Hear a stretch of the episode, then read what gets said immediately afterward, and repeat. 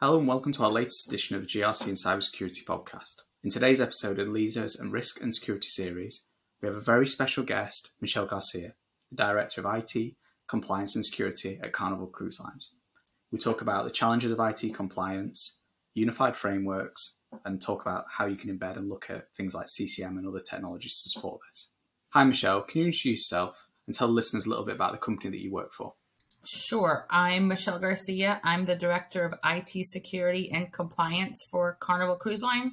We are the largest cruise line currently operating with ships that are global. We have an incredible team of individuals that have a core responsibility of giving people memorable vacations and delivering memories that last a lifetime. Fantastic. So, before we go any further, one of the things we always like to ask is just tell us a little bit about yourself, what you get up to outside of work, any hobbies, anything, any animals you've got. I love talking about my animals. I actually have the most amazing Siberian Husky who has taken my entire life and made it so much fun. I'm a scuba diver and I'm also a golfer, but don't ask me my handicap because it's like minus 20 squared. Fantastic. Purely play for fun. hey, we've all got hobbies that we're, there's plenty of things I'm, that I like I'm not great at, so don't, don't worry about it. So, can you tell listeners about your role? Uh, and then also, how did you get into security? What was your pathway? So, I actually have a great role where I am in charge of IT security and compliance specific for the Carnival Cruise Line brand. We're a global corporation with nine brands, and my purview is strictly Carnival Cruise Line. My path to security was actually indirectly direct.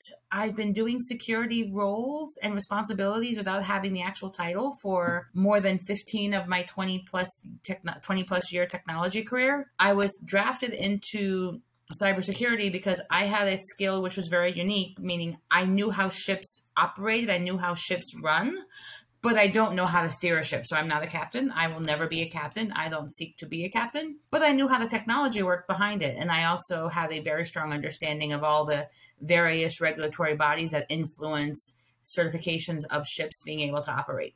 My specific first role, I was drafted in a hallway. So did you always work in security? So no.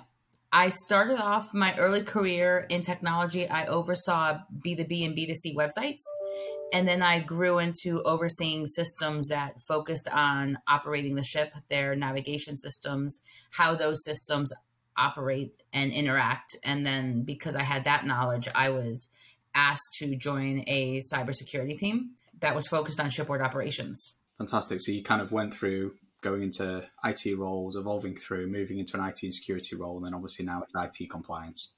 Yes, director level at Carnival Cruise Line, and like I said, I love this company. This company is just—it's a great place to work. I, I love it. Great culture, great people.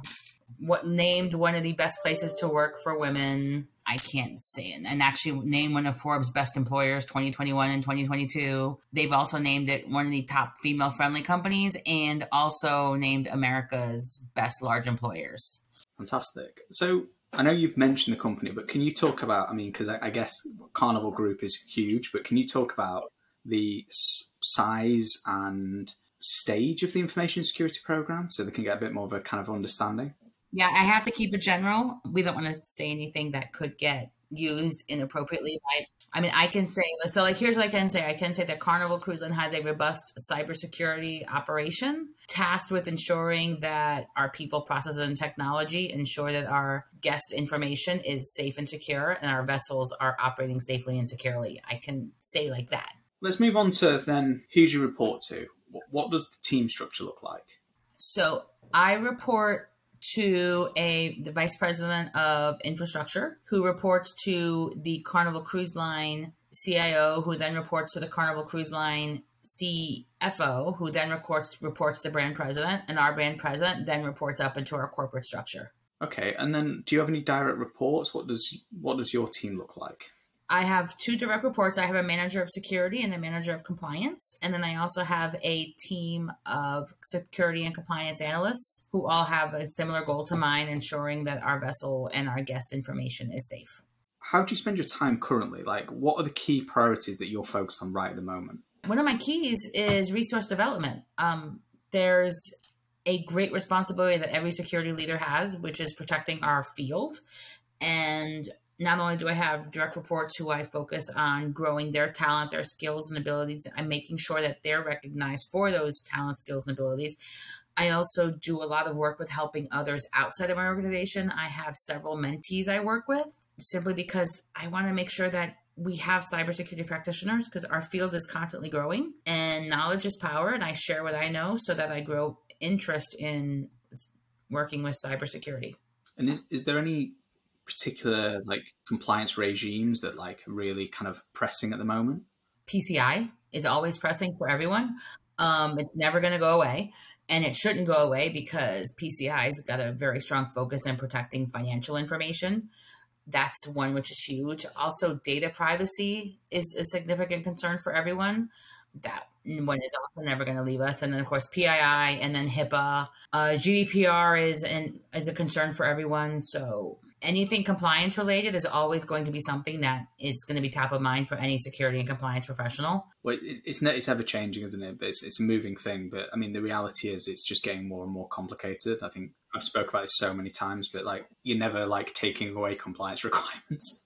you're just adding more and more and more, and they just get more overlapping requirements, more complicated, and then you end up with security teams who spend their entire lives just trying to make sure you're compliant, but they're, they're adding value in being compliant, but not, I guess, using their skills to advance where you're going. And there's arguments on both sides. Some people will say if you're compliant, you're 100% secure. Then some will say if you're secure, you're 100% compliant. You will never be 100% compliant or secure. The human factor never goes away.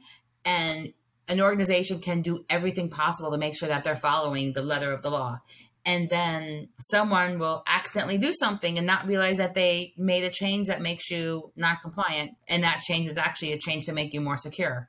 The handshakes live 24 7 so you have to make sure the teams live together work together understand each other share information. Um, the other thing i'm also big on is i don't believe that security should be used as a premise to make your brand better. We should all share if I know something that a bad guy is doing, I'm going to share that knowledge because our industry is dynamic. We all have a vested goal of keeping our ship safe, our data safe, our guests safe, our information safe. So the organization that says, "Oh, I'm more secure, so I'm better than you," that's the wrong way to think. Yeah, couldn't agree more. Like, if you're not helping others with this, like, and you know something everyone else doesn't, I mean, it doesn't feel particularly right, and not definitely not that ethical definitely i agree with that statement. It's definitely not ethical because trade secrets are one thing but security secrets aren't shouldn't be secret. Yeah exactly. If there's a simple and easy thing that can remediate a lot of issues and you know about it it feels like something you should be telling others about. So one of the other things that we've spoke about a lot is automation and compliance. And you were saying that and, and it kind of leads on from the conversation we're just having then of there's more and more and more security compliance requirements. Can you tell listeners what you mean and why this is so important to compliance, this automation element. Absolutely. It's funny. It's like automation is important, but then I'm also concerned about ChatGPT, which is automation. So I'm a fan and of, I'm a fan of it, and I'm also nervous at the same time. So the big thing about automation is speed of information. So I'm going to just make up vulnerability X and just say vulnerability X is a problem. It exists, and we have to figure out a way to get the notice out quicker about vulnerability X so it gets remediated faster. Using the tools available to scan your environment and using those same tools to create tickets that notify the impacted teams of vulnerability X reduces the communication time from minutes or hours to seconds because use plugins to tools from your vulnerability scanner to your ticket management system and get the notice out there quicker. That will absolutely save time for your organization so that they can start solving the problem. Yeah, I think things like I mean we hear more and more of it continuous control monitoring and continuous compliance automation, whatever whatever you want to call this. But but this tool set I think is becoming especially to larger organizations, but even smaller is going to be absolutely pivotal because look, you can't add an extra person or two people for every compliance regime that comes in because you'll end up with a colossal security team, right? So I think I think it's about taking those processes that are able to be automated and then saying, okay, well, for like you said, patch management, we've got a policy which says X. Well, okay, can we check that patches are deployed within X number of days? Fine. And you're you're asking a person to do that, right? You can easily say, actually, well, we can go to the source technology and we can automate that directly. Right. And that makes a lot more sense because if there's a process you have that's repeatable, it can be automated. So if you know that your leadership wants to see that you are patching every seven days and they want to report on this, even that report can be automated as long as you configure your system correctly. The amount of time that your person is spending making that report is time they could be spent actually solving a problem. It's time they could be spent discovering something new. Or more importantly, it's time they could be spent on professional development because we also d- need to do better at making sure that our resources have time to develop themselves. If automation can take away something that they do repeatedly that's stopping them from developing, we're not helping our team. And that's as a leader, responsibility number one is your resources. So how do you feel about like we could best apply automation? So obviously we said like it, it's really important, but like how do you feel organizations should be taking approach to this? So is there easy places to start? Because obviously you can't automate everything, but like where's an easy place to start for an organization? Well, talk to your team, ask them something they do every day. If you can map out a process, test that process on paper.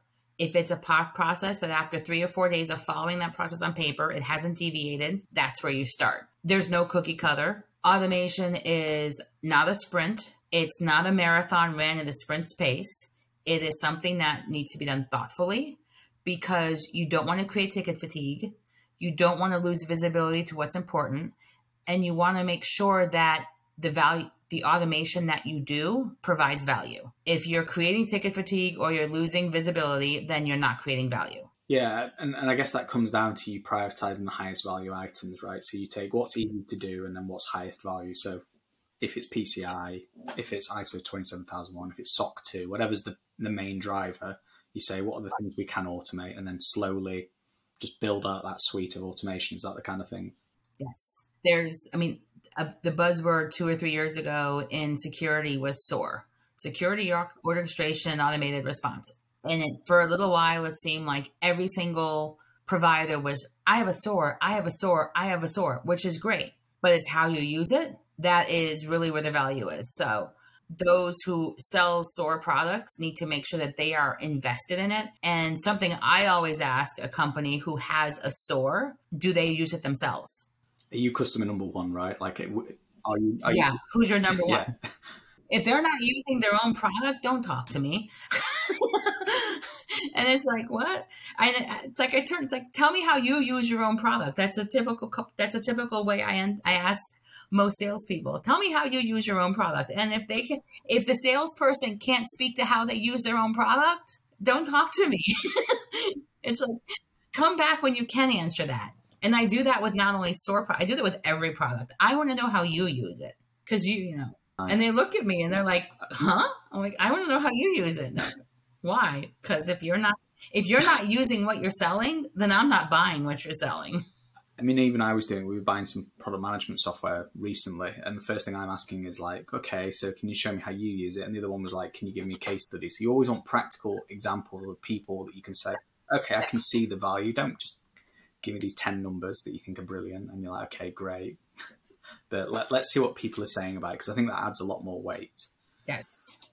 So one of the other things I know we've spoken about, and again, in the prep call, you mentioned too much automation. So can you explain to listeners a little bit what you mean by this? Yes. So that touches back on the ticket fatigue. If you have so much automation that your support teams are getting flooded with tickets, then you're defeating the purpose of having automation because it's, you know, the boy who called wolf scenario. Everything is not important. Everything is not an emergency. But if you have everything being, if you have a ticket being created for everything, then all of a sudden everything did become an emergency. Everything is important you've destroyed your ability to manage your own internal SLAs because you've got so many tickets being thrown out there. That is a big problem that can develop if you don't apply automation in a way that's smart. The other thing is that don't lose sight of your stakeholders when you are develop, uh, developing automation. It's not only security who's a stakeholder, it's the team who is creating the who's solving the tickets they're a stakeholder if the owners of the tools that could be supported by a different area they're also a stakeholder you can't lose sight of them in your whole journey so automation is automation is truly when it's it takes a village. And some say oh it's a security product so i'm automating. It's like no it's not only about you. There's a big we component. So don't lose sight of the we. And i guess that comes down to building tolerance and stuff into these tools isn't it? It's not the always just the binary yes no compliant or yes no we're happy with it. It's like let's have acceptable tolerances. And when something's actually bad tell me because i'll I, had one demo of an automation tool and they're like, oh, we can automate this, automate this. I was like, did you factor in likelihood of exploitability? And they're like, no. I'm like, then it's not helping me because if I if it can't be if the vulnerability that you're being fa- that is found has a low likelihood of exploit, you're saying you're going to generate tickets for everything. If it's a very low likelihood, do I need to generate a ticket for it? And does your tool have the ability to control the high, medium, low in the ticketing system? And they're like, it's an enhancement that's coming. I'm like, coming when? it's not coming tomorrow, it's not helping me. So no, thank you. I'll move on.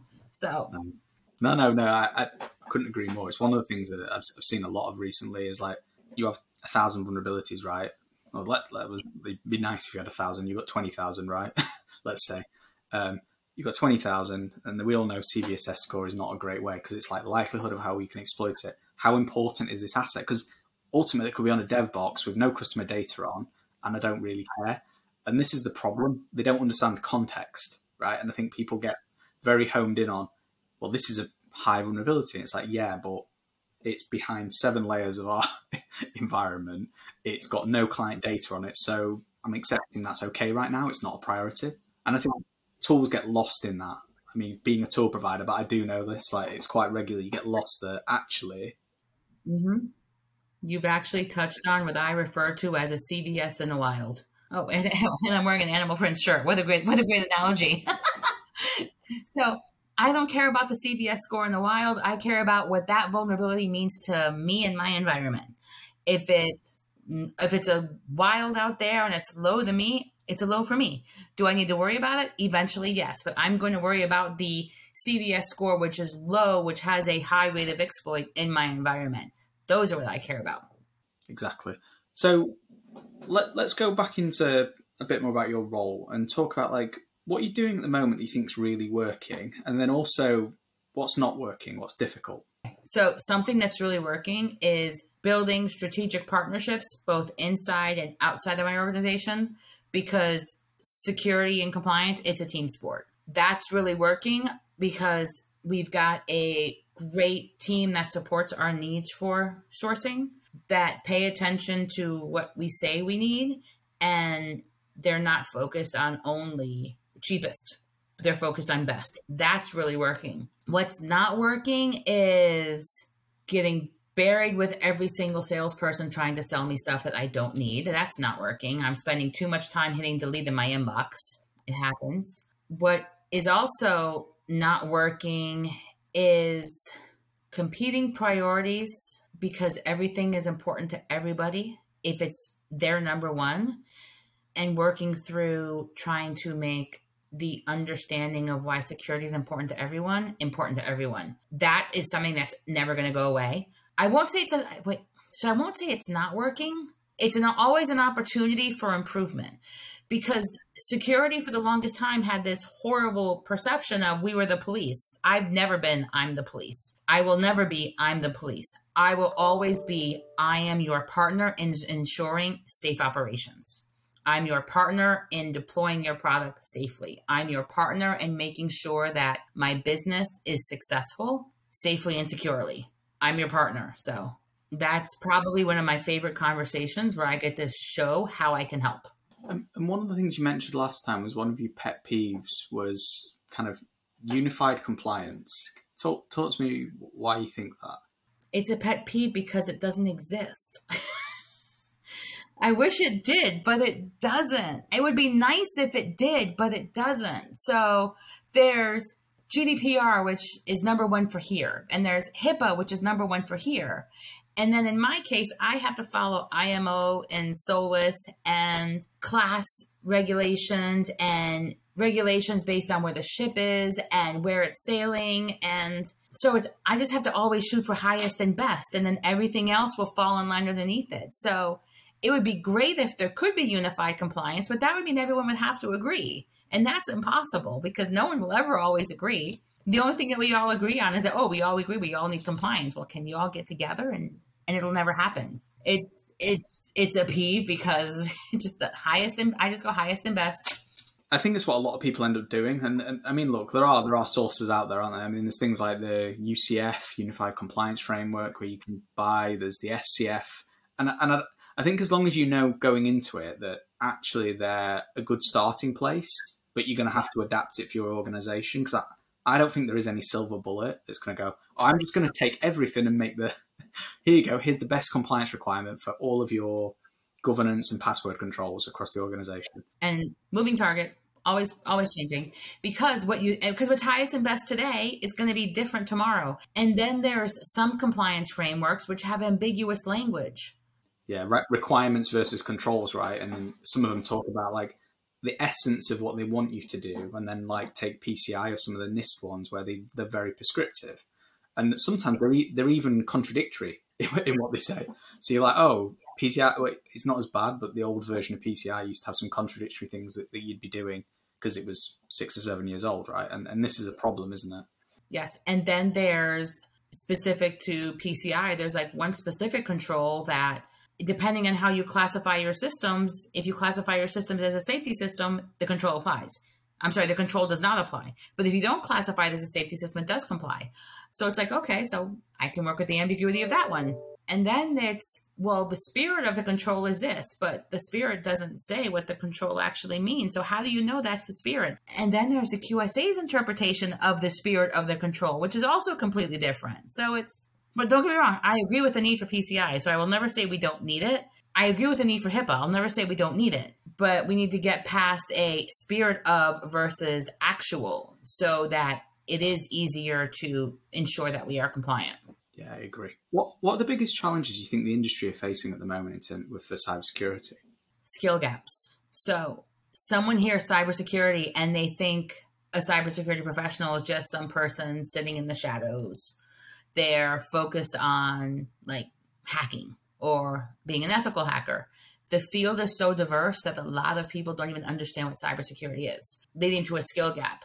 If someone is a teacher, they can work in cybersecurity, they can do training and awareness if someone is a marketing professional, they can work in cybersecurity. They can also do training and awareness. If someone has spent their entire life developing websites, they can work in cybersecurity and they can support forensics or restoration. It's a huge diverse field and because there's a lack of understanding of everything we do, there's a absolute skill gap. And cybersecurity is it's it's fun and it's fascinating. When you think that there's a line of code that can stop a war, which did actually happen fascinating when you think that you can sit in front of a line of code and reverse engineer what a hacker did to break into a system. Fascinating. The opportunity to share knowledge is fun. So, all of those personality types can lead to a great cybersecurity professional. We just need to do better as cybersecurity professionals and promote everything that's available within our field so we can attract more talent. Because I mean, my first degree is in English literature. My second degree is in marketing. My third degree is in cybersecurity. It took me a little while to get here officially. I don't want people to take as long as I did to get here because this is some really cool stuff. And I like, I wake up every day and I'm doing this for, I've been in technology for decades. I've been doing security for almost a decade officially. I love this stuff. I want more people like me in our field who wake up and go, this is really cool because it is. Yeah, and, and, and I think we've been our own. You can see your own worst enemy. You've seen less of it now, but a few years ago, it's like everything said like five plus years experience. Da, da, da, There's no entry level jobs. I think you, you are seeing more of that, and uh, everyone's heard me talk about there are organisations like Caps Lock. If you're not aware of them, the UK based one, but it's retraining where you can take on and you do a boot camp, but you do have to have money. The other thing is like there's a cost involved, and even that is difficult. And uh, I, I think I saw you posting about free certifications the other day. I will post every single time I see something free, even if it's something on someone else's post. I'm resharing it because there there's tons out there, but they're hard to find. So um, go into almost every single large tech company's website. They almost always offer some level of free training on their own tools as a baseline. Um, I have m- my mentees always ask me like where to find free help um, or where to find free stuff or even lower cost things. So, like, I have a PMP certification. I didn't go to one of those big PMP organizations to get my PMP. I took my boot camp at a community college. Getting my PMP, I actually did it for under a thousand dollars. Whereas there are some organizations that will charge you like five grand for a PMP. Mind you, it's one of the most valuable ones out there, but be creative and look around. Um, use your public or use your public education systems as your first place to go, not your last place to go, because usually who teaches it is someone who walked the same path you did. They wanted to find it like inexpensive or even free. So I will always say that because it doesn't have to be expensive to learn. And then there's like there's meetup groups. I, this one fascinated me when I discovered them. There's meetup groups for professionals who want to grow. So um, look at those as well because you'll never know. I, I took public speaking courses through a meetup group. I didn't go to some big fancy institution, and I think I do okay. And I didn't pay thousands of dollars to learn how to speak in public. It's also one of those things like like ask people. Like, do you know, Jen? I, I always think if people reach out to you and ask honest questions and like, could, could you help me with this? I think a lot of people will help you. And, and LinkedIn's a really good place to connect with people ask people questions. And I think there are a lot of people out there who will help. Yes, absolutely. I get I accept the majority of the friend requests I get through LinkedIn. Um, it's usually helpful if the friend request includes a message like why they're reaching out to me. Um, because I want to help. I will help anyone. Random person, I don't have to meet you in person, but if you reach out, help me, can you guide me here? Can you show me this? Absolutely. Because somebody had to help me. That's how I got here. So, in 2023, what is your biggest area of concern at the moment? Ransomware is never going to go away. Just never go away. And we we we touched about how like compliance requirements and compliance controls are getting more complex. I remember reading something a few years ago about like the history of ransomware. It's people don't realize how long ransomware has actually been a thing. Ransomware actually got pervasive because of crypto. So technology made something that's existed for decades a bigger problem because ease of payment suddenly came up. So that's another reason why controls have to keep getting as we advance the technology, hackers get more creative, and then something that's existed forever has become a problem. And mind you, the very first attack that's known of ransomware was at, I think it was the World AIDS Conference, and someone gave out USB drives or floppy disks. I'm not sure which technology it was. Very first type of ransomware. I'm like, really? And I, I happen to hate USB drives, by the way. I think they're like crazy, significant, huge attack vector. And what was the very first ransomware? On a portable memory. So if the world could be USB free, we'd be a better place. But we all know that the malicious actors of the world will just find something else. Exactly. Um, I mean, the, the other one that you mentioned was um, ChatGPT earlier. So w- why do you think this is such a big concern? Because it has, when you can talk to a bot and ask a bot how to do something, the bot is inevitably going to tell you something good or something bad. So malicious actors can use a bot to ask a question about how to do something bad because it has aggregated all kinds of information because it's been sitting here listening behind the scenes. It's also another attack vector because there's actual instances of malicious actors putting apps out there attached to chat gpt that are act, which are actually full of malware. So because it's the new cool thing. What happens with the new cool thing? It's going to get exploited by a bad guy. I saw one of them i think it was somebody tricked it into asking a question about making something that you shouldn't know how to make. Maybe napalm or something like that where basically it said it wanted a story for its grandma about it and it took it as an honest question and answered it. It said no when you asked it straight, but you know when you manipulate the way you ask the questions, people have obviously not thought about all of the different ways that it could be used. And, and look, we're going to learn a lot, but I think the other thing is I'm not sure everyone knows where the data is going, how it's being reused, and you're entirely yeah. And I think people just need to probably be a bit aware. It's like, look, it's something you're happy to be in the public domain, fine. Something you're not happy in the public domain, it probably shouldn't go in there. Yes, but it could already be there anyway because it's a giant data aggregator. It'll find it someplace else. So let's hope nothing too significant is there, but we we know it probably is. So, can you talk me through what you think? Like, if you're hiring someone, what are the key skills you look for an information security professional? So, number one skill is enthusiasm about the job and enthusiasm to learn. That's always primary. I'm not hiring a resume, I'm hiring a person. And I look at the soft skills of the person first. I look at how I think they will mesh with the current team I have. Um, I'm very lucky at having a skill to of building high performance teams. I will be honest, I don't know how I developed that skill, but I'm lucky I have it. And I want to make sure that I never lose team chemistry by bringing in the wrong person. So I use my team as part of the interview process to make sure that they believe that person will be a good fit. Working for Carnival, the other benefit I have is I don't care about your zip code. I care about your skills, talents, abilities, motivation to learn. If I'm hiring a leader, I need I want to see leadership skills. I want to know who that person has developed. So, I always ask a question to anyone I'm interviewing for a leadership role and I encourage those listening to me to ask the same question. Ask them about specifics of two people they've mentored or two people they've developed. If they can't reference two people like this, then that's a gap they have because if you bring them onto your team, then those reporting to them won't get the leadership skills and development they need for them to grow. Because we have to grow everybody. Um, so, if you could have one wish, and this is one of the hardest questions, a lot of people always struggle with this, but if you could have one wish in security to fix, what would it be? Oh my God, passwords. passwords are a pet peeve. How can we put a man on the moon?